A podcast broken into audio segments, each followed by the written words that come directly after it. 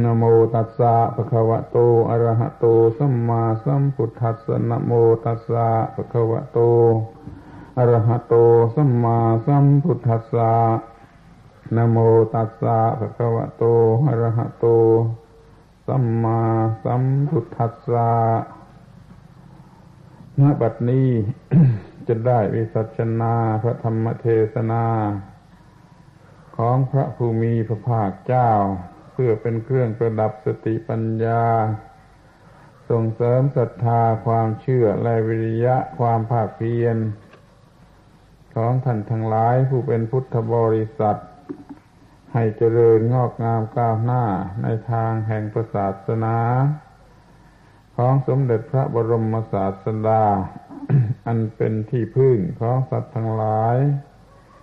กว่าจะยุติลงด้วยเวลา รรมเทศนา เนื่องในการเป็นที่ข้าวพรรษา เป็นธรรมเทศนา เป็นไปเพื่อให้เกิดความไม่ประมาท ดังที่ท่านทั้งหลายกระทราบกันอยู่เป็นอย่างดีแล้ว ความประมาทนั่น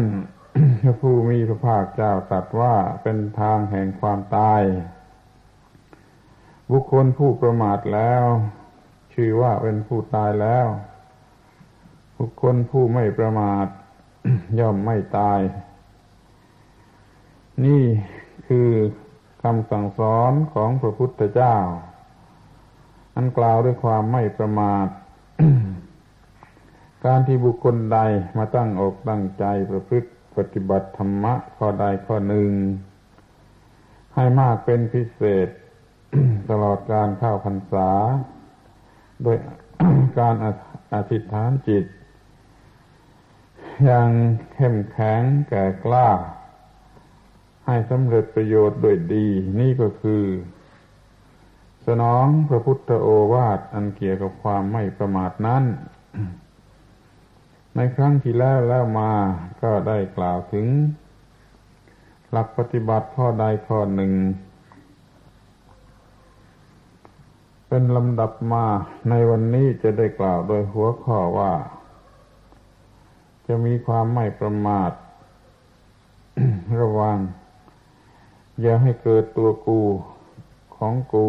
ขึ้นมาในจิตใจ ให้เป็นความทุกข์ขึ้นมาได้แม้ว่าเรื่องนี้จะได้เคยอธิบายกันมาแล้ว และอธิบายอยู่บ่อยๆ ก็ยังไม่เป็นที่เข้าใจได้ถึงที่สุด เพราะว่าเป็นเรื่องละเอียดลึกซึ้งสุขุม และก็ยากที่จะปฏิบัติได้ด้วย จึงต้องพูดกัน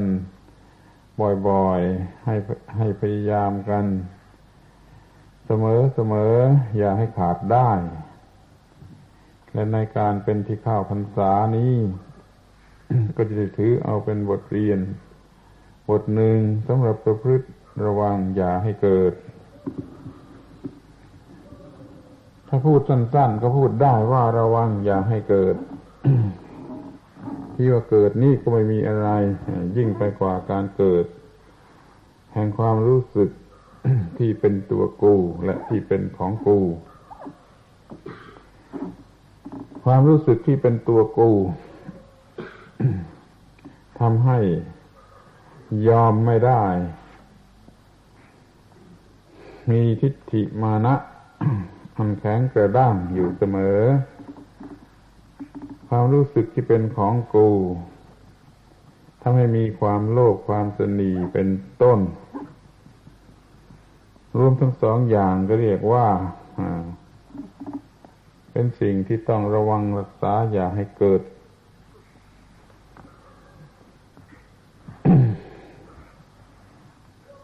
เรื่องสำคัญที่สุด ก็คือ การที่จะต้องมีความรู้ความเข้าใจว่า มันจะเกิดอย่างไร และมันจะเกิดเมื่อใดคำตอบที่สั้นที่สุดก็มีว่ามันจะเกิด เมื่อตาเห็นรูปหูฟังเสียง จมูกได้กลิ่น ลิ้นได้รสกายได้สัมผัสทางผิวหนัง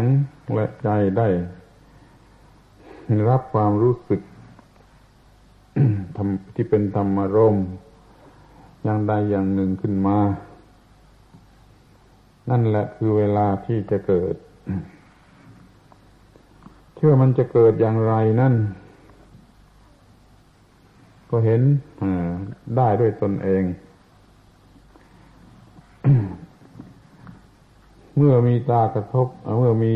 รูปกระทบตาเป็นต้น เรียกว่าเป็นสัมผัส คือการพบกันระหว่างสิ่งข้างนอกกับสิ่งข้างใน แล้วเกิดความรู้แจ้งขึ้น ว่าอะไรเป็นอะไร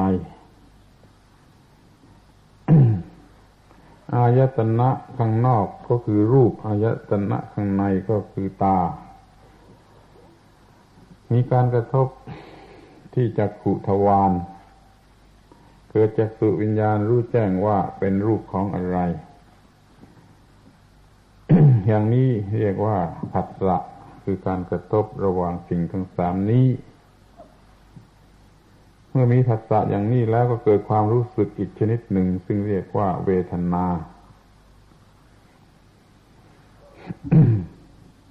คือเป็นความรู้สึกที่ถูกใจพอใจเป็นสุขเวทนาก็มี ไม่ถูกใจไม่พอใจเป็นทุกขเวทนาก็มี ยังรู้ไม่ได้ไม่รู้สึกว่าเป็นสุขหรือเป็นทุกข์ก็มี ทั้งสามอย่างนี้เรียกว่า เวทนาเสมอกัน มื่อความรู้สึกที่เป็นเวทนาเกิดขึ้น แล้ว ความรู้สึกที่เกิดขึ้นต่อไปก็คือตัณหา ที่เกิดความอยากอย่างใดอย่างหนึ่ง โดยสมควรแก่เวทนานั้นเช่นว่าสุขเวทนาก็เกิดความอยากที่จะได้จะเอาจะยึดถืออาจจะยึดครอง ถ้าเป็นทุกขเวทนาก็ เกิดความรู้สึกที่เกลียดชังไม่ชอบไม่อยากจะได้ ไม่อยากจะมีไหวหรืออยากจะทำลายเสีย ถ้าเป็นอสุขเวทนา ก็มีความยึดถือสำหรับจะได้สงสัย ต่อไป เป็นที่ตั้งแห่งความสนใจไม่สุดสิ้น นี่เวทนาเป็นเหตุให้เกิดความอยากขึ้นมาอย่างนี้ เรียกว่าเวทนาเกิดตัณหา เมื่อเกิดตัณหาอย่างนี้แล้วความรู้สึก รุนแรงไปถึงกับว่า เรา หรือตัวกูเป็นผู้อยากเป็นผู้ต้องการ อย่างนั้นอย่างนี้ขึ้นมาทีเดียว กระทั่งมีความคิดความเห็นอย่างนั้นอย่างนี้ ต้องการจะประพฤติกระทำตามความต้องการนั้นอย่างนี้เรียกว่า อุปาทานคือความยึดมั่นถือมั่น มีรูปร่างเป็นตัวกูก็มี เป็นของกูก็มี อยู่ที่ตรงอุปาทานนี่เอง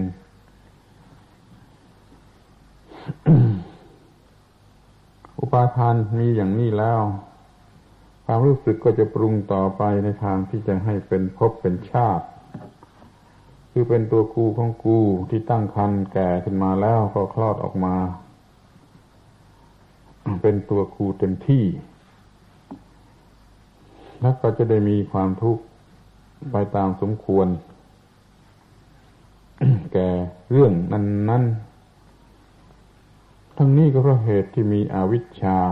คือความไม่รู้ว่าอะไรเป็นอะไร มาตั้งแต่อ้อนแต่ออก ความที่ไม่มีความรู้ถูกต้องในสิ่งทั้งหลายทั้งปวงนี่ เป็นของธรรมดา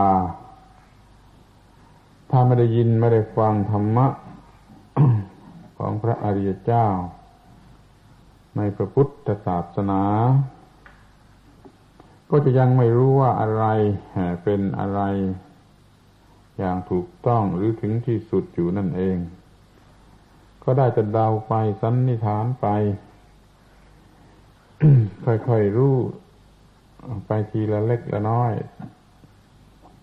มีความหลาบจำเกิดขึ้นบ้าง แต่ก็ไม่สมบูรณ์การที่พระพุทธเจ้าได้เสด็จอุบัติ บังเกิดขึ้นมาในโลกนี้ ชื่อว่าเป็นความดี เป็นหาทางนำมาถึงความสุขแก่สรรพสัตว์หรือเรียกอย่างหนึ่งว่าเป็นลาภที่ดีของสรรพสัตว์เพราะว่าพระพุทธเจ้าย่อมแสดงธรรมให้สัตว์ได้มีความรู้ความเข้าใจในสิ่งที่ควรจะรู้ คือเรื่องที่จะช่วยดับความทุกข์ได้ ก็ได้แก่เรื่องที่ทำให้รู้ว่าอะไรเป็นอะไรเป็นอย่างไร ถ้าเราก็ควรประพฤติปฏิบัติอย่างไร ต่อสิ่งนั้น ๆ นี่คือหนทางปฏิบัติในพระพุทธศาสนา ซึ่งพุทธบริษัทได้รับมาจากสมเด็จพระบรมศาสดาแล้วก็ปฏิบัติกันอยู่คำสั่งสอน ทั้งหมดนั่นก็มีนัยยะดังที่ได้กล่าวมาแล้ว คือว่า เมื่อตาเห็นรูปเป็นต้น ก็ให้มีความรู้ว่าอะไรเป็นอะไร มีสติสัมปชัญญะให้รู้ว่าอะไรเป็นอะไร แล้วให้มีความคิดที่เป็นไปในทางที่จะไม่ให้เกิดตัวกูของกู เพราะเมื่อรู้อยู่ว่าเป็นของไม่เที่ยงเป็นทุกข์เป็นอนัตตาเป็นมายา เป็นของหลอกลวง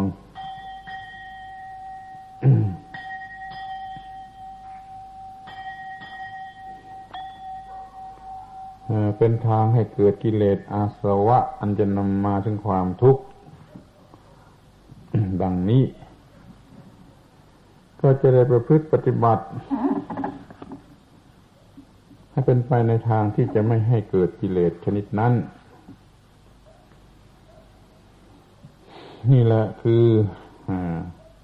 หลักคำสอนหรือหลักการปฏิบัติ ที่สรุปไว้เป็นถ้อยคำสั้นๆเพียงสองสาคำว่าอย่าให้เกิด ระวังรักษาอย่าให้เกิด ซึ่งเป็นคำพูดที่มีมานมนาน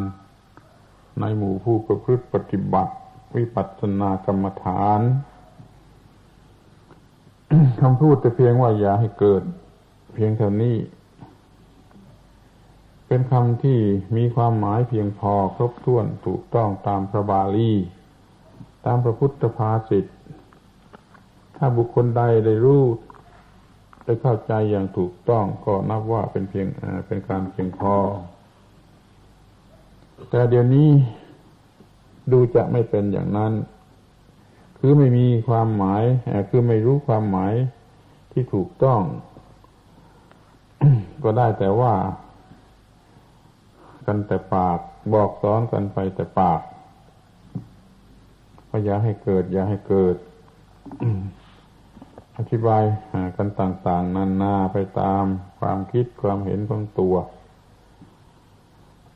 ก็ย่อมจะมีผิดบ้างถูกบ้าง แต่สรุปความแล้วมันก็ยังไม่เพียงพอ ที่จะให้สำเร็จประโยชน์ เพราะฉะนั้นเราจึงจำเป็น ที่จะต้องเอามาพูดกันอีก พูดกันอยู่บ่อยๆ อย่าให้เกิด อย่าให้เกิด นี่มันมีความหมายอย่างไร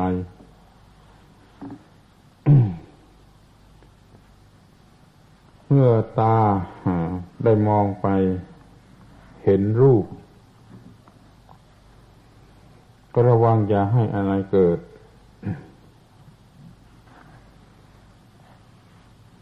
พูดเป็นอุปมา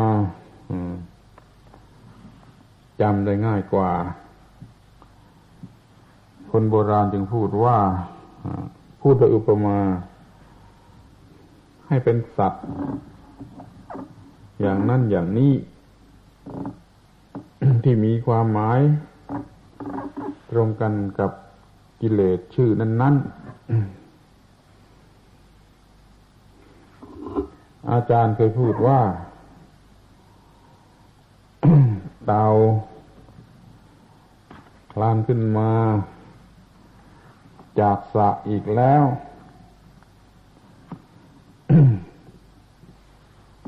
ถ้าได้ยินคำพูดอย่างนี้ก็ให้รู้ว่ากิเลสอย่างใดอย่างหนึ่ง ได้เกิดขึ้นรบกวนท่าน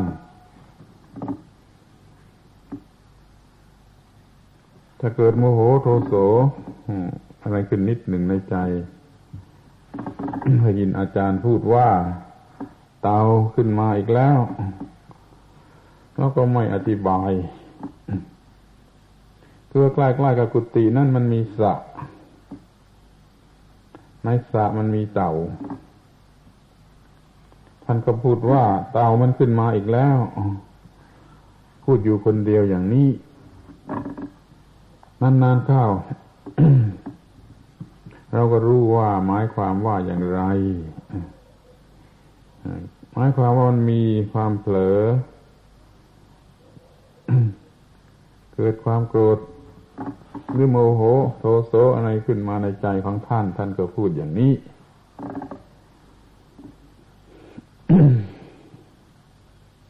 ทีนี้เราก็ลองมาคิดดูว่า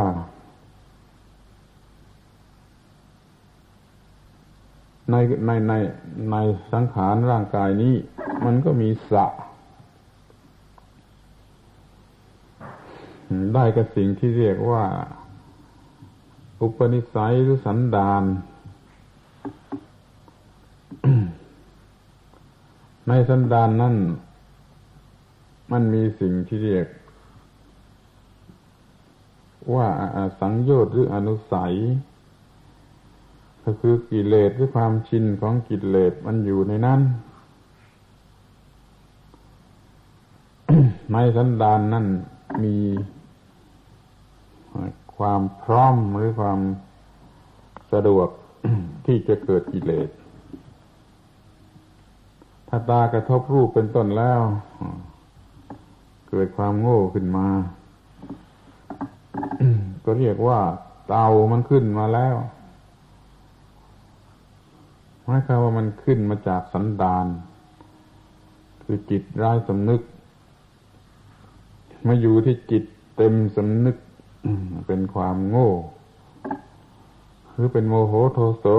อย่างใดอย่างหนึ่ง แล้วแต่ใครจะให้ความหมายอุปมาแก่คำว่าเต่านั้นอย่างไร โดยทั่วไปเราควรจะให้ความหมายแก่สิ่งที่เรียกว่าเต่านั่นว่าเป็นความโง่ เพราะใครๆก็มักจะพูดว่าเต่าเป็นสัตว์ที่โง่ เดี๋ยวนี้อวิชชาโผล่ขึ้นมาจากสันดาน เรียกว่าเต่ามันโผล่ขึ้นมาแล้ว เป็นสัตว์น้ำโผล่ขึ้นมาจากน้ำขึ้นมาบนกุฏิคือขึ้นมาในความรู้สึกเต็มสำนึกในจิตใจของท่าน ท่านจึงได้พูดอย่างนั้น ที่เราก็มีทางที่จะเปรียบเทียบได้ตามความพอใจของเราเองเพื่อให้เหมาะสมแก่การที่จะตักเตือนตนเอง ว่างูขึ้นมาแล้ว อย่างนี้ก็หมายความว่าอุปาทาน ความยึดมั่นถือมั่น ซึ่งเปรียบเหมือนกับงู ได้ปรุงรูปขึ้นมาในสันดาน โผล่มาเป็นความรู้สึกเต็มสำนึกในจิต ยึดมั่นนั่นนี่ที่บางทีก็จะพูดว่าเฮียขึ้นมาแล้ว ซึ่งจะหมายความถึงตัณหา อย่างใดอย่างหนึ่งได้เกิดขึ้นมาสำหรับจะทำให้เดือดร้อน หรือจะพูดว่าจระเข้ขึ้นมาแล้ว นี่ก็หมายถึงความโลภที่มันมากเกินไป เป็นความโลภที่มีความเพ่งเล็งเกินไป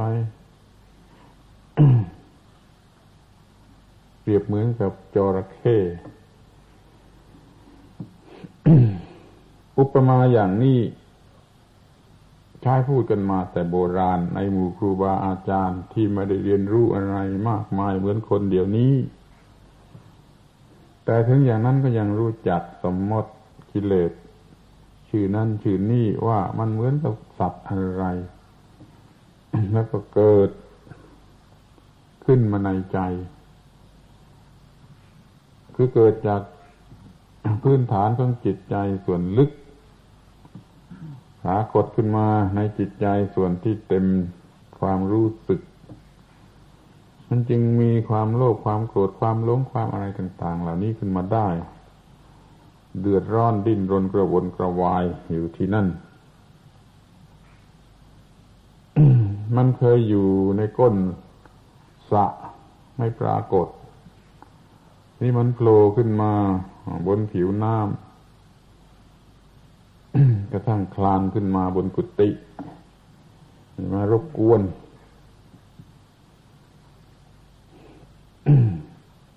ความที่มันสงบอยู่ใต้ผิวน้ำใต้น้ำนั่นแหละคือยังไม่เกิด เรียกว่ายังไม่เกิดพอมันโผล่ขึ้นมาเรียกว่ามันเกิด เกิดเต็มขึ้นมาในความรู้สึกก็รบกวน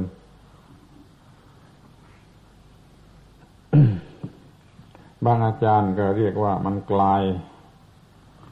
มันกลายจากที่อยู่นิ่งๆนั่น มาเป็นในที่วุ่นวาย บางทีก็เปรียบเหมือนกับ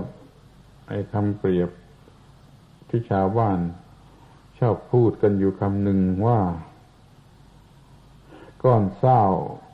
มันกลายเป็นเสือ เสร็จแล้วคำนวณพูดข้อนี้พวกหมอดูใช้กันมาก คือมันจะบอกว่าใครมีโชคร้ายเคราะห์ร้ายที่สุดแล้วก็จะพูดเป็นทำนองว่าก้อนเศร้ากลายเป็นเสือ ก็หมายความว่าโชคร้ายมาก ก้อนเศร้าในเตาไฟที่นั่งอยู่ใกล้ๆทุกวัน เมื่อเข้าไปในครัวนั่งกินข้าวกินปลานี่มันก็อยู่ใกล้ๆก้อนเศร้าที่สำหรับ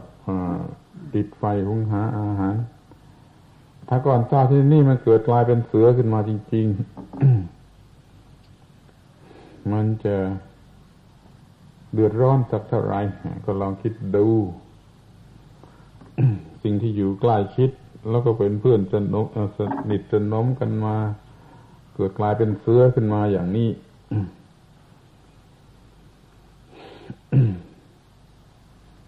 เป็นเสื้อแล้วก็คลานเข้ามากัดด้วยนี่เรียกว่ามันเกิดเป็นเสือขึ้นมา เมื่อยังเป็นก้อนเศร้ามันมีประโยชน์ พอกลายเป็นเสือขึ้นมามันกลายเป็นโทษไอ้ร่างกายจิตใจนามรูปล้วนล้วนไอ้ร่างกายล้วนล้วนมันก็คล้ายกับก้อนซ่าคือมันจะกระดุกกระดิกอะไรก็ไม่ได้ มันเหมือนกับก้อนหิน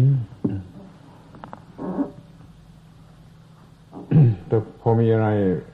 ก็ทำไปผิดวิธี มันกลายเป็นเสือมันกระโดดได้มันกัดได้เอาเจ้าของเดือดร้อนวุ่นวาย ยับเยินไปหมด นี่ก็หมายความว่าได้ทำให้เกิดอะไรอย่างใดอย่างหนึ่งขึ้นมาแล้วในในนามรูป คือร่างกายจิตใจตามปกติที่มันไม่เป็นอะไรเนี่ย มันกลายเป็นใน ร่างกายจิตใจที่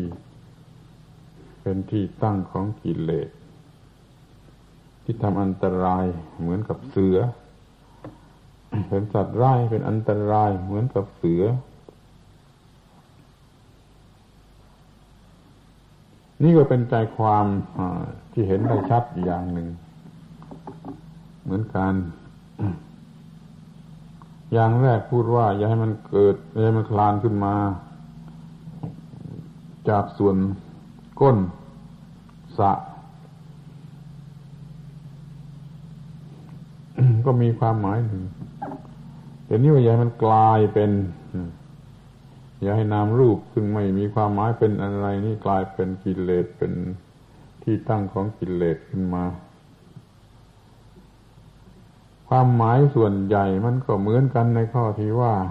ถ้ามันไม่เกิดหรือมันไม่กลายเป็นอะไรขึ้นมาแล้วก็ยังสบายดีอยู่ พอมันเกิดหรือมันกลายเป็นอะไรก็แล้วมันก็ เป็นเรื่องที่เดือดร้อนเหลือประมาณ เดือดร้อนเราก็ว่าถูกไฟไหม้ไฟเผาเป็นนรกเป็นอะไรขึ้นมาทีเดียว ที่นี่และเดี๋ยวนี้ มันจึงมีคำพูดสั้นๆว่า อย่าให้มันเกิด ให้มันหยุดอยู่นั่นแหละ ให้มันสงบรำงับอยู่ ตามธรรมชาติเดิมของมัน อย่าให้เกิดก็คือให้มันเหมือนกับดับ ดับอยู่เสมอ พูดให้ดีให้ชัดกว่านั้นก็คือให้มันว่าง อยู่ตามเดิม อย่าให้มันวุ่นขึ้นมา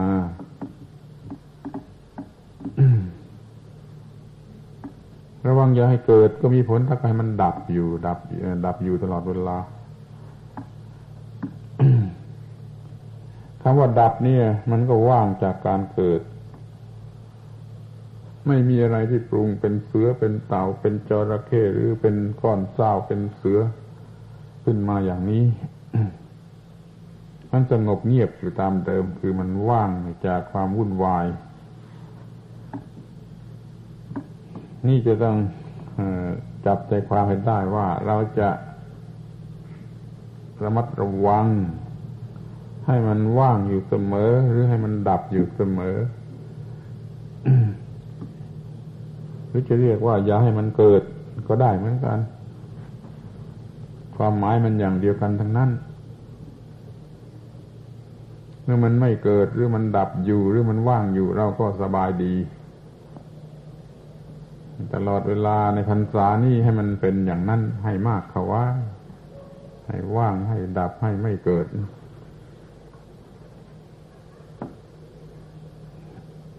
ทีนี้ก็นึกต่อไปถึงสิ่งที่จะช่วย ให้ไม่เกิด สิ่งนี้ก็คือสิ่งที่พูดกันแล้วพูดกันอีก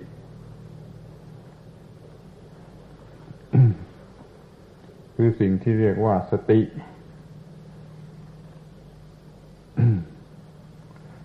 สติเป็นเครื่องป้องกันไม่ให้เกิดสัมปชัญญะเป็นเครื่องช่วยรักษาความไม่เกิดนั้น เอาไว้ ตลอดตลอดเวลา ตลอดเวลาที่ยาวนาน สติป้องกันไม่ให้เกิด สติสัมสัมสติเป็นผู้ป้องกันไม่ให้เกิด แล้วสัมปชัญญะก็ช่วยรักษาสภาพที่ไม่เกิดนี่ให้คงอยู่ ตลอดเวลาที่ยาวนานออกไป เรามีสติสัมปชัญญะมันก็เกิดไม่ได้ มันก็ยังเหมือนกับดับอยู่หรือว่างอยู่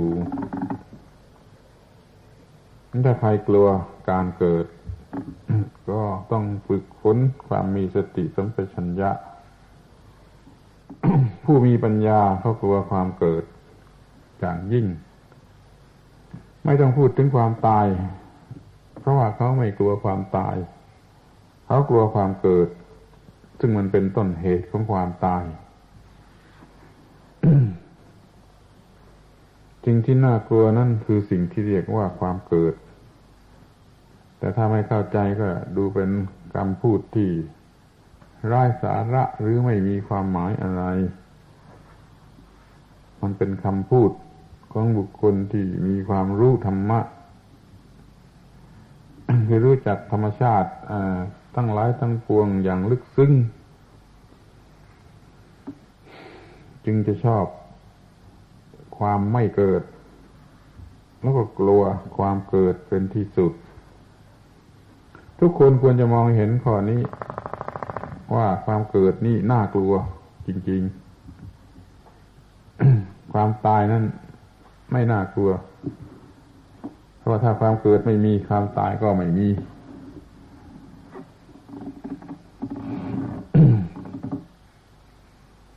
เมื่อกลัวความเกิด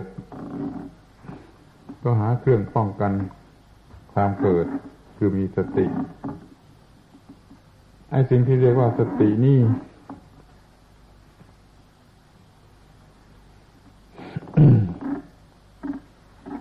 คนก็พูดถึงกันอยู่เป็นประจำว่าสติสติ แต่แล้วมันก็ยังไม่มีสติอยู่นั่นเองที่ไปด่าคนอื่นว่าไม่มีสติ ส่วนตัวเองนั่นยิ่งไม่มีสติมากไปกว่านั้นเพราะมันไปด่าเขานี่คือความที่ไม่มีสติยิ่งไปกว่าคนที่ไปที่ที่ที่ไปด่าที่ที่ถูกด่าสติมันก็เป็นความรู้ชนิดหนึ่งจะหมายถึงความรู้ที่ทำหน้าที่รวดเร็วทันทีทันควัน เราต้องมีความรู้ ว่าอะไรเป็นอะไร ให้ถูกต้องอยู่อย่างเพียงพอ แล้วความรู้อันนี้จะได้วิ่งมาทันท่วงทีว่ามันเกิดอะไรขึ้น การที่วิ่งมาทันท่วงทีอย่างนี้เราเรียกความรู้นั่นว่าสติ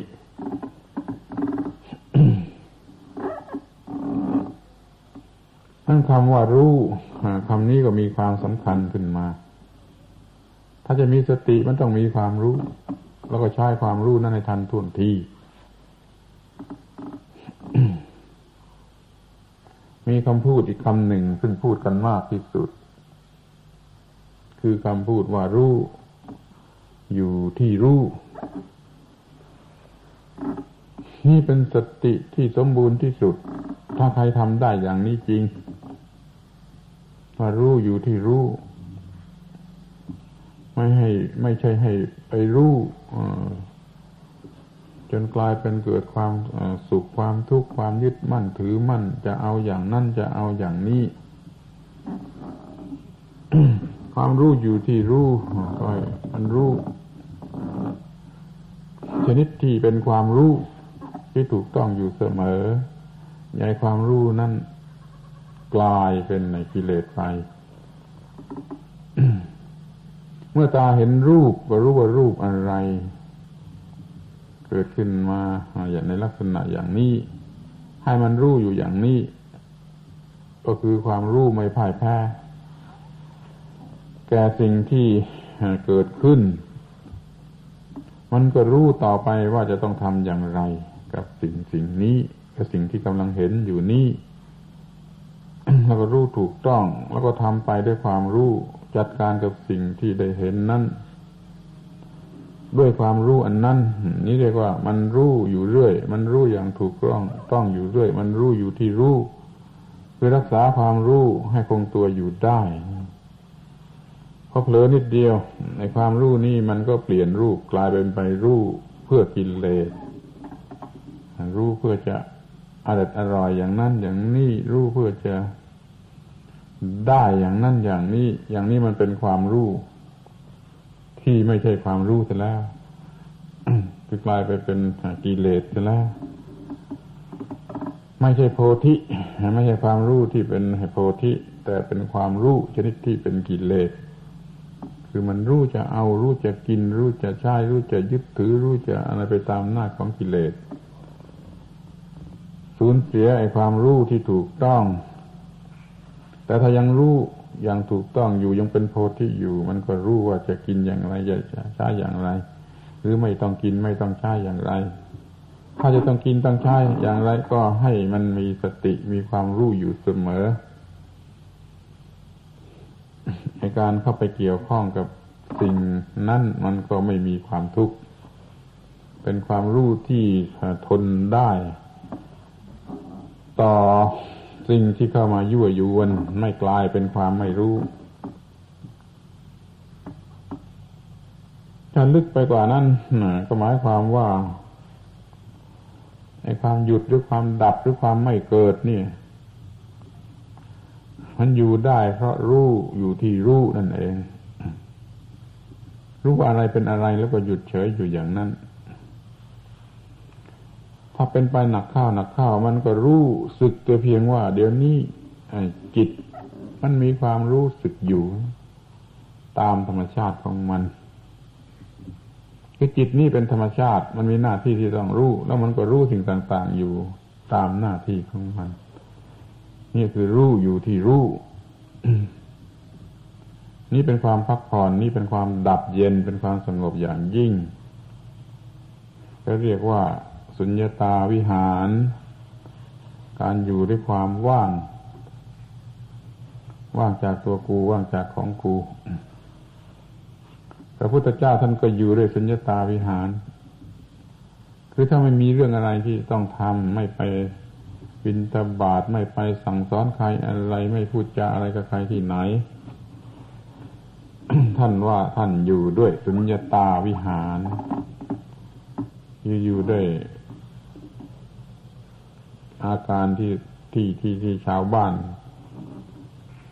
นักวิปัสสนาก็พูดได้ว่ารู้อยู่ที่รู้ รู้อยู่ที่รู้ ถ้าเข้าใจถูกต้องอย่างนี้ก็ดีมาก ถูกต้องตามพระบาลีถูกต้องตามแบบอย่าง ถูกต้องตามที่พระพุทธเจ้าท่านก็กระทำอยู่เองเดี๋ยวนี้กลัวว่าจะไม่เป็นอย่างนั้นกลัวจะเป็นเรื่องงมงาย พูดได้แต่ปากเอามาซ้อนๆกันอยู่ ไปที่สำนักวิปัสสนาที่ไหน ก็ได้ยินแต่ว่ารู้อยู่ที่รู้รู้อยู่ที่ที่รู้พอถามข้าวก็ไม่ได้เรื่อง ว่ารู้อะไร หรือรู้อย่างไร ได้แต่ตะโกนว่ารู้อยู่ที่รู้รู้อยู่ที่รู้อย่างนี้เสมอเสมอไปแทบจะทุกคนทุกแห่ง แต่อย่าต้องออกชื่อว่าที่ไหนเลยนั่นขอให้คิดถึงเรื่องนี้ให้ ถูกต้องและเพียงพอ ถ้าหากว่าพวกที่อยู่ที่นี่ต้องการจะพูดคำนี้กันบ้าง หรือใช้หลักข้อนี้เป็นหลักปฏิบัติกันบ้าง ก็ให้มันรู้จริง คือรู้ให้มันถูกต้อง ว่ารู้อยู่ที่รู้นั่น คือรู้อย่างไร อย่าไปรู้ที่อารมณ์ที่มันยั่วยวน ให้เกิดความรู้สึกยินดียินร้ายรู้อย่าให้ไปรู้ให้มันเลยกว่านั้นไปอีก เป็นกิเลสตัณหา เป็นความรู้ของกิเลส สำหรับจะแสวงหาเหยื่อให้แก่มันเอง อย่างนี้มันไม่ใช่รู้และไม่ใช่รู้อยู่ที่รู้ในรู้อยู่ที่รู้ต้องรักษาความรู้ให้คงสภาพที่เป็นความรู้ที่สะอาดบริสุทธิ์อยู่ได้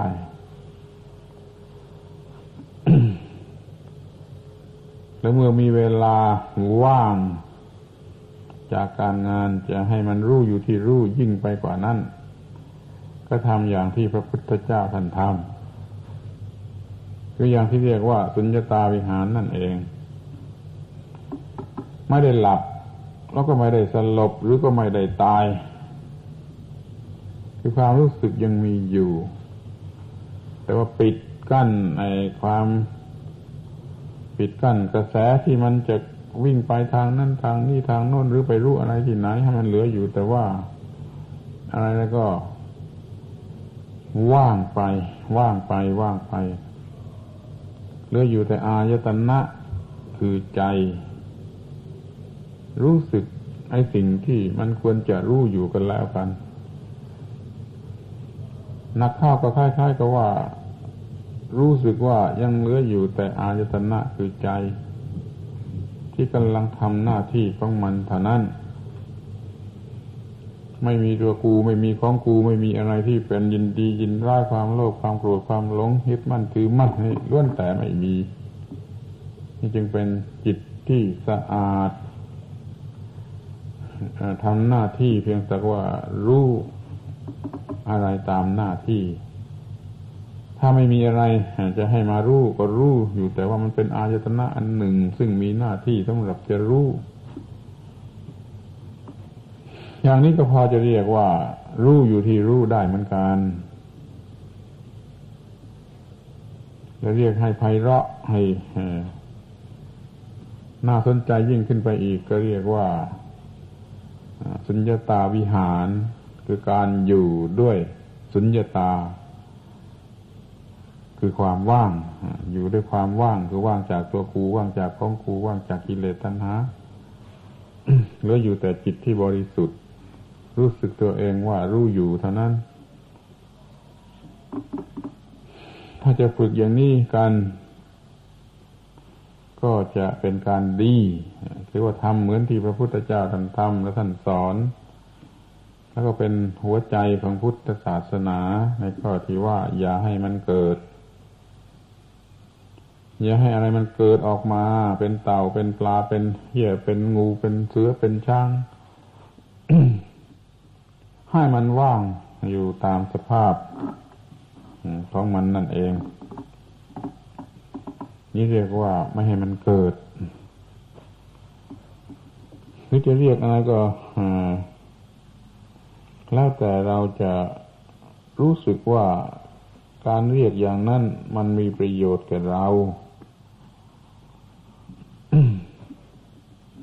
บางคนก็มีปัญหาว่าเมื่อไม่ให้มันเกิด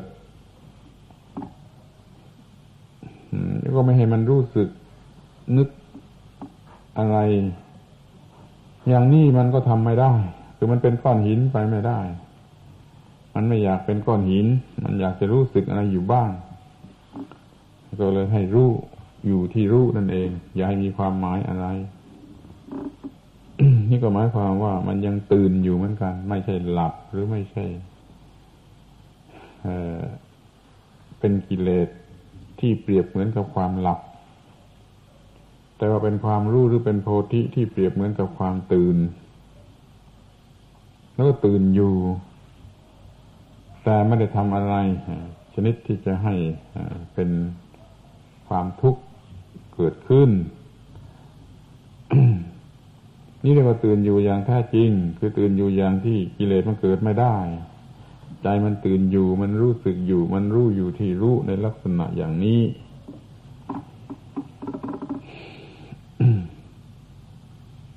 ก็ลองปฏิบัติดู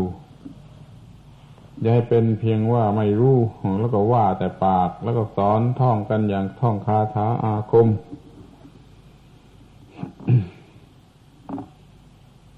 ที่ถ้าใครไม่ไม่ชอบไอ้คำว่ารู้อยู่ที่รู้ ก็ไปเอาคำที่ว่า อย่าให้มันเกิด อย่าให้มันเกิด อย่าให้มันเกิดก็คือให้มันสงบอยู่ตามเดิม อย่าให้มันกระดุกขึ้นมา เป็นนั่นเป็นนี่เป็นโน่น ให้มันสงบอยู่ตามเดิม คืออยู่ตามธรรมชาติก็เรียกว่าถูกต้องดีเท่ากันหรือเหมือนกันใช้คำพูดคนละอย่าง เพราะเรามันมีรสนิยมคนละอย่าง พูดอย่างไรเข้าใจได้ดีจับอกจับใจดีก็ใช้คำพูดอย่างนั้น แล้วก็รักษาให้ความเป็นอย่างนั้นไว้นี่ก็โดยเฉพาะอย่างยิ่งในฤดูการข้าวพรรษานี้จะทำให้ดีที่สุด อย่างที่เรียกว่าสุดฝีไม้ลายมือ ถ้าถ้าทำพลาดก็ลงโทษตัวเอง ถ้าทำถูก ทำดีก็อนุโมทนา มีวีติปราโมทชนิดที่ประกอบไปด้วยธรรมะ ไม่เจือด้วยกิเลส ก็เป็นความสบาย เป็นความสุขที่เกิดแต่ธรรมะในพระพุทธศาสนา ทีนี้ถ้ามันขี้เผลอเดี๋ยวเกิด เดี๋ยวเกิดนี่เกิดต้องรู้จัก ลงโทษมันจะบ้าง นี่ก็อธิษฐานไว้เหมือนกันว่าจะลงโทษมันอย่างไร คอยสังเกตไว้ แต่มันเกิดขึ้นมา ก็ใส่คะแนนไว้อันหนึ่งว่ามันเกิดขึ้นมาครั้งหนึ่งในวันนี้สองครั้งสามครั้งก็ใส่เข้าไว้ จะรู้ได้จะรู้ได้ว่า วันนี้มันเกิดกี่ครั้ง จะได้ลงโทษมันให้สาสมกันถ้ามันเกิดสิบครั้ง ก็ขนทรายสักสิบถังขึ้นไปบนภูเขา พุทธทองก็ได้ ถ้าจะลงโทษให้มันสาสมก็ขนทรายสิบถังขึ้นไปบนภูเขานางเอซะเลย ถ้าทำได้มันก็จะรู้จักเข็ดจากลาบบ้างเหมือนกันเราจะแบกทรายสิบถังขึ้นไปบนภูเขานางเอนี่ลองดูเถอะ มันมันกี่มากน้อย มันคงจะช่วยให้เข็ดลาบได้บ้าง ไม่มากก็น้อย นี่เป็นตัวอย่างการลงโทษ ไม่ได้หมายความว่าจะต้องทำอย่างนี้ไปเสียทั้งหมด ใครจะชอบอลงโทษอย่างวิธีอื่นก็ได้ เหมือนกัน แต่ให้มันหนักหนักขนาดนี้ มันจึงจะมีผลไปในทางที่ทำให้เกิดความเข็ดลาบ มันจะเกิดได้ยาก มันจะเกิดได้น้อย การปฏิบัติธรรมะตลอดพรรษา มันก็นับว่าได้ผล ทีนี้ดูให้ดีว่าอะไรมันเป็นทางที่จะให้เกิดก็ระวังที่สิ่งนั่นสิ่งนี้ มากที่สุดแต่สุนัขและแมวมันก็ทำให้เกิด มีทางที่ทำให้เกิด สุนัขไม่ได้ทำอะไร มันเห่ามันหอนอยู่ไกลๆมันก็ยังทำให้เกิด เกิดโมโหโทโสขึ้นมาลำคาญขึ้นมาเกลียดสุนัขขึ้นมาหนวกหูขึ้นมา อย่างนี้มันก็เรียกว่าเกิดทั้งนั้นนี่มันมีเรื่องที่ทำให้เกิดมากถึงอย่างนี้ ท่านก็ต้องเก่งให้พอกัน เกิดรำคาญขึ้นมาก็เรียกว่าเกิด เกิดโกรธขึ้นมาก็เรียกว่าเกิด เกิดกลัวขึ้นมาก็เรียกว่าเกิด มีมากมายหลายอย่างหรือหลายสิบอย่าง ที่เป็นชื่อของกิเลสที่เรียกว่าเกิด ไปสังเกตศึกษาเองก็จะรู้ได้ถ้าจิตใจมันหวั่นไหวไปในทางที่จะให้เกิดความทุกข์มีความยึดมั่นถือมั่นอย่างใดอย่างหนึ่งแล้วเรียกว่าเกิดทั้งนั้นที่จตาไปเห็นอะไรข้าว ความคิดนึกมันไหลไปในทางที่ให้เกิด ตัณหาปาทานนั่นก็เรียกว่า มันเกิดทั้งนั้น มันมีมากถึงอย่างนี้ จึงทำเล่นกับมันไม่ได้ จึงต้องใช้ความไม่ประมาทอย่างยิ่งอย่างสุดยอดรวมรวมระวังให้เป็นอย่างดี มีฮิริโอตปาให้มาก มีสติสัมปชัญญะให้มาก มันจึงจะช่วยคุ้มครองกันไว้ได้ อย่าให้มันเกิดหวังว่าท่านทั้งหลายจะได้เอาไปคิดดูอีกเรื่องหนึ่ง สำหรับที่จะได้ประพฤติปฏิบัติในพรรษา โดยหัวข้อว่าอย่าให้มันเกิด ได้มากน้อยเท่าไรก็เป็นการปฏิบัติ ธรรมะในพระพุทธศาสนานี้อย่างสูงสุด คือกีดเกียรติกันกิเลสตัณหาออกไป โดยวิธีของบุคคลผู้ไม่ประมาท เห็นผ่านดังนี้ แล้วก็จะมีความเจริญงอกงามตามทางของพระพุทธศาสนา ตามที่พระศาสดาได้ทรงสั่งสอนไว้เป็นอย่างยิ่ง เรามีพุทธศาสนากันก็เพื่อสิ่งนี้ เรามีวัดวาอารามมันก็เพื่อสิ่งนี้ เรามารวมรวมกันอยู่ที่นี่ มันก็เพื่อสิ่งนี้ ไม่ใช่เพื่อสิ่งอื่นเลย จึงหวังว่าทุกคนจะได้พยายามกระทำให้ได้รับผลรับประโยชน์ ที่เป็นหัวใจของพุทธศาสนา ตามสมควรแก่สติปัญญาความสามารถของตนทุกๆคน ธรรมเทศนาสมควรแก่เวลาเอวังก็มีโดยประการชนี